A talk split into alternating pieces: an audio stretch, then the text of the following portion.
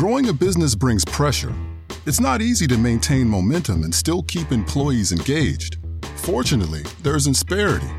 Their scalable HR solutions help me with hiring, training, HR administration, and compliance while giving my employees competitive benefit options.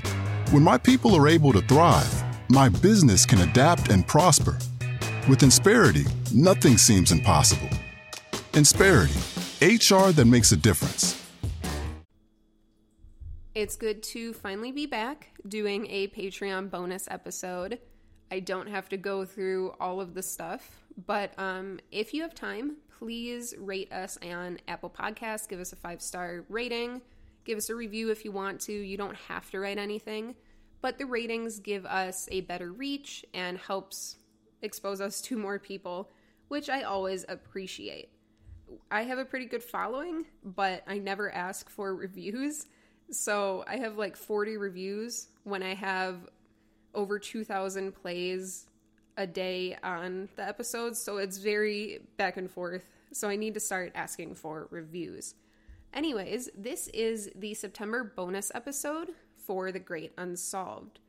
Now, if you've been listening to my most recent episodes, you've seen I've been doing cases where people disappear from one place and show up hundreds of miles away. And this one is similar. Now, next week, I'm switching it up on the public episodes and I'm doing the Yuba County 5. So that one is very mysterious, but it's not in the same vein as these. Today, we are going over the case of Mateusz Kawecki, a 30 year old Polish man from southeast Poland, the city town of Hutkow, or Hutko. It has an accent over the O, so I'm not 100% sure how to pronounce it, but it's H U T K O W. He lived in Hanover, Germany with his father for five years. It is said his sister also lived there, and he was there because there was more jobs there and he was doing construction, I believe. It's not really stated what kind of construction, but construction of some time, some kind.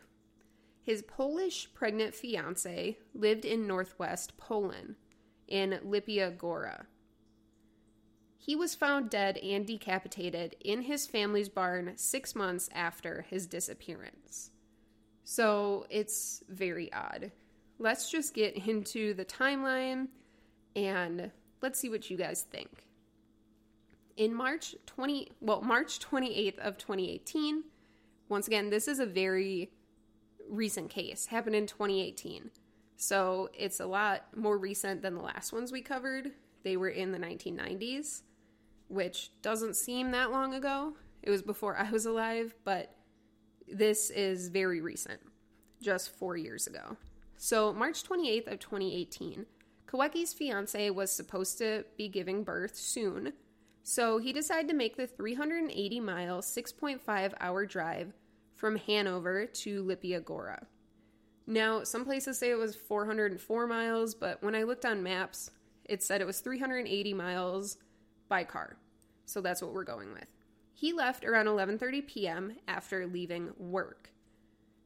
There's some podcasts that find this odd that he was a construction worker and he didn't leave work till 11:30 but I have friends who work in construction and sometimes they're there late. They have lighting and stuff. It's not unheard of to be doing construction late at night. He was driving his 1998 BMW 525. I'm mentioning this because it'll come into play later. On March 29th of 2018, he was supposed to arrive at his pregnant fiance's house in Lipia Gora between 8 and 9 a.m., but he doesn't. At 10:30 a.m., his father calls him and talks to him. His father will later say Kawecki sounded fine, but Kawecki tells his father he was stuck in traffic jams for over 2 hours in I cannot pronounce it. It's spelled S Z C Z E C I N. It was a German Polish border town, about 133 miles from Lipia Gora. And he said he was stuck in traffic jams for about two hours here. So he should be to his fiance's soon. It's noted that this border had no staff or checks. It's all in the European European Union. So it's not like going from United States to Mexico or Canada. You can kind of just go between different countries there. There was just a license plate scanner. And once again, that'll come into play later as well. He texts his fiance at the same time, saying he will be there in about two hours.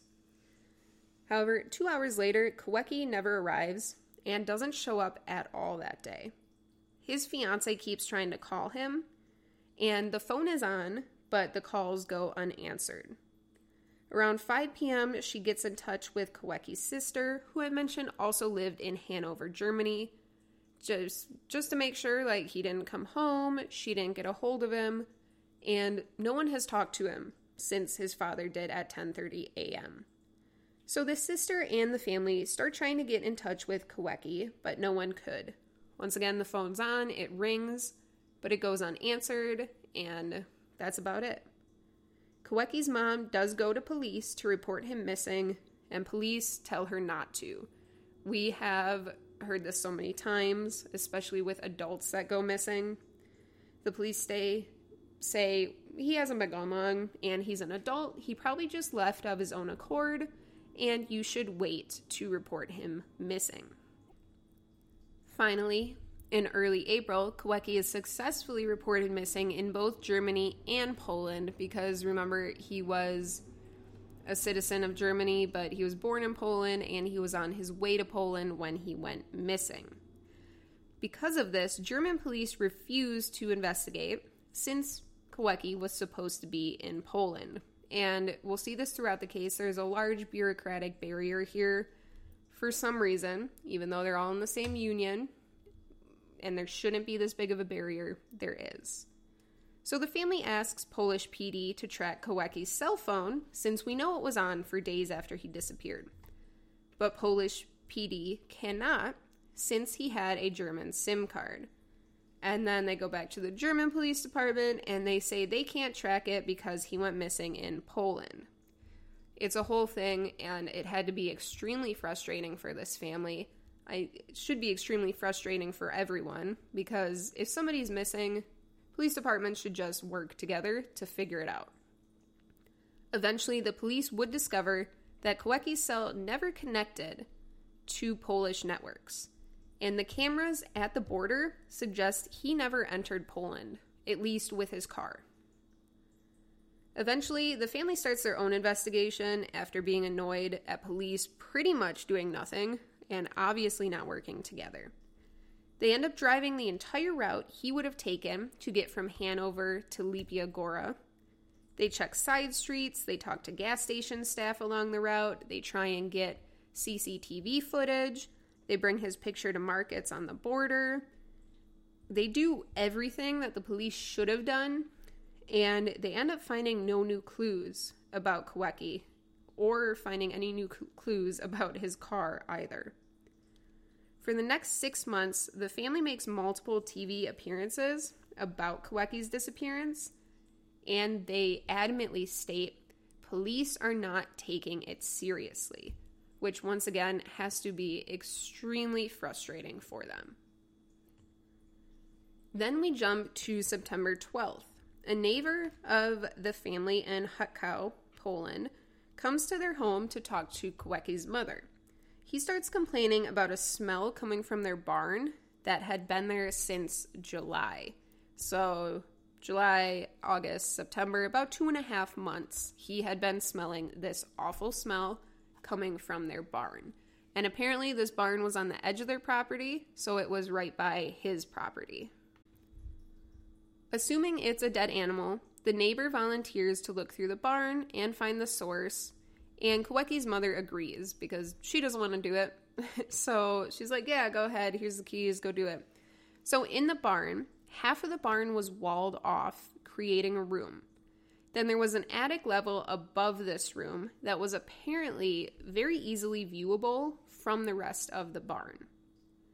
The neighbor goes into the barn, goes up to the attic part after not finding anything on the main floor, and sees a quote unquote pile of clothes Eventually, he discovers it is actually human remains, and later it'll turn out to be Kawecki's remains.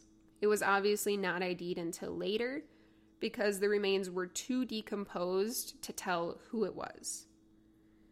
This body had a severed head and torso, almost all the teeth knocked out and stuck to their clothes. There was two nooses hanging from the roof and supposed blood on the clothes, which is what we think the teeth were sticking to. There was also a backpack on the ground containing Kawecki's stuff. It had notably a Polish water bottle, an orange juice box, and the sorry, the Polish water bottle was filled with cigarette butts. It also had his phone and wallet. Now, it's noted that Kawecki hated orange juice. So having the orange juice box there is kind of weird, but I don't think it's as weird as people make it out to be. I hate orange juice, but I mean, if I'm thirsty and it's there, I'm going to drink it. So I don't think it's that odd. Now, we know police have not been helpful in this case up until now, and that doesn't change. Right away, police say it was a suicide and give all his stuff back without really looking into it, without looking at his stuff, looking at his phone. They just give it back to the family and they're like, sorry, your kid committed suicide. But September 16th, it's even more notable that the police did not do their job. The family finds a shoe with Kawecki's foot still inside in the barn. So they didn't even look through the barn. They went to the body, picked up the body, picked up his stuff, and then left. They didn't look through the barn. And more notably, when the autopsy happened, they didn't note that there was no sh- shoe, no foot. They kind of just went past that if they even did a comprehensive autopsy, which it doesn't seem like they did. It seems like they were just like, oh, it's a suicide. We don't need to look into it. But it's, it's so weird that they didn't notice a foot missing. That's your job to notice things like that. And that's not even a small thing, that's a huge thing. So, there are a few things we found out after the body was discovered. Number one is that the phone found with the body, which was Kawecki's phone, we know that, showed an outgoing call on March 30th, the day after he was supposed to meet his fiance, the day after people were trying to get a hold of him, and this call was to Kawecki's uncle. It was very short, though. There were no answers, no talking. I don't even believe his uncle got a notification that he missed a call. That's how short it was. So people speculate Kawecki either accidentally did it, called, and then was like, "No, I don't. I don't want to talk to him," or he got caught trying to make a call by someone who was with him. We also find out that the family used the barn all summer. The place where the body and nooses were found is easily visible, but apparently they never noticed anything. And this is a huge problem I have with the case. We'll go over it more in the theories. But even if the body had fallen already, you would still see the nooses. You're not just going to be like, oh, look, there's two nooses, and then ignore it.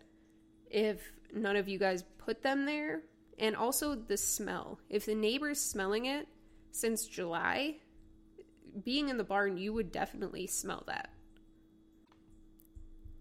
There were some Polish public transit tickets purchased after Kawecki's disappearance that were found with the body. So we know he was alive for a little bit of time, but we don't know if he was alone or with somebody else. Police concluded that Kawecki lied to the fiance and family about where he was going on March 28th and 29th. They say he was not in the border town that starts with an S, like he said when he talked to his dad on the 29th. They also think he was not driving at this time and he was still in Germany.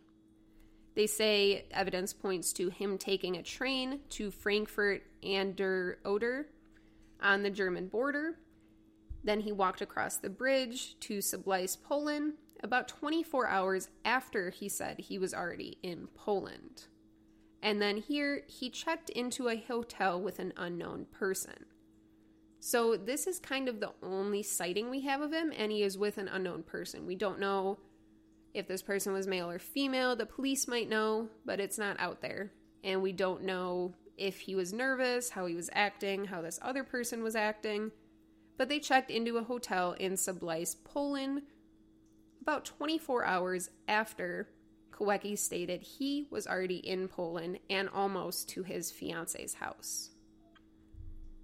Then, from public transit tickets that were found with his body, he took the train to Warsaw the next day.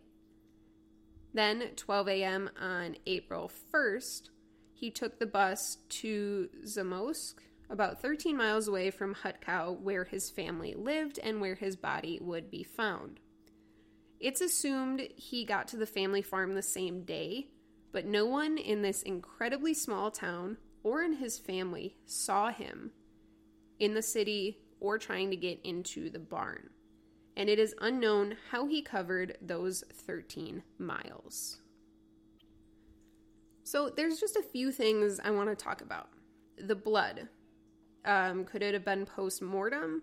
Bodies don't bleed long or even that much after death.